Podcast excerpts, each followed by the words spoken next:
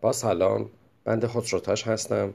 می‌خوام یک تجربه از در واقع کمک به کلاستاری رو با استفاده از مطرح کردن مسئله بازپاسخ خدمت دوستان بگم.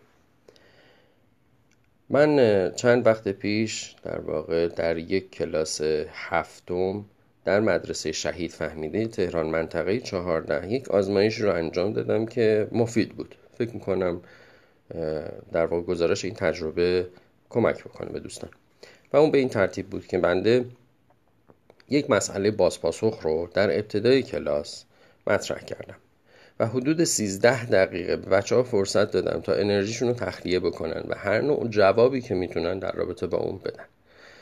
دو تا مزیت در این کار وجود داشت. یکی این بود که اولا حتی تنبل ترین بچه های کلاس که اکثر وقتا نبودن تو باغ نبودن حتی خواب بودن گاهی وقتا اونها هم فعال شده بودن. حتی دانش آموزی داشتم که لکنت زبان داشت اما اون هم به حرف اومده بود و جواب می‌داد. در مدت 13 دقیقه من اجازه دادم تا اون هر نوع جوابی که می‌تونن بدن و بعد پاسخ رو دادم و تبیین کردم. اما نکته اینجا بود. انرژی بچه ها تخلیه شده بود. به قدری که در واقع گفته بودن و حالا دلایل خودشون آورده بودن انرژیشون واقعا تخلیه شده بود. و بعد از اون من تونستم کلاس رو به نحو خیلی مناسبی اداره بکنم. در حالی که قبل از اون یعنی در جلسات پیشتر خیلی مشکل داشتم. شما در نظر بگیرید چهل تا دانش آموز در منطقه ای از تهران که بچه ها واقعا بدون تعارف اذیت کن هستن خیلی ها بی سرپرست و بد سرپرست هستن.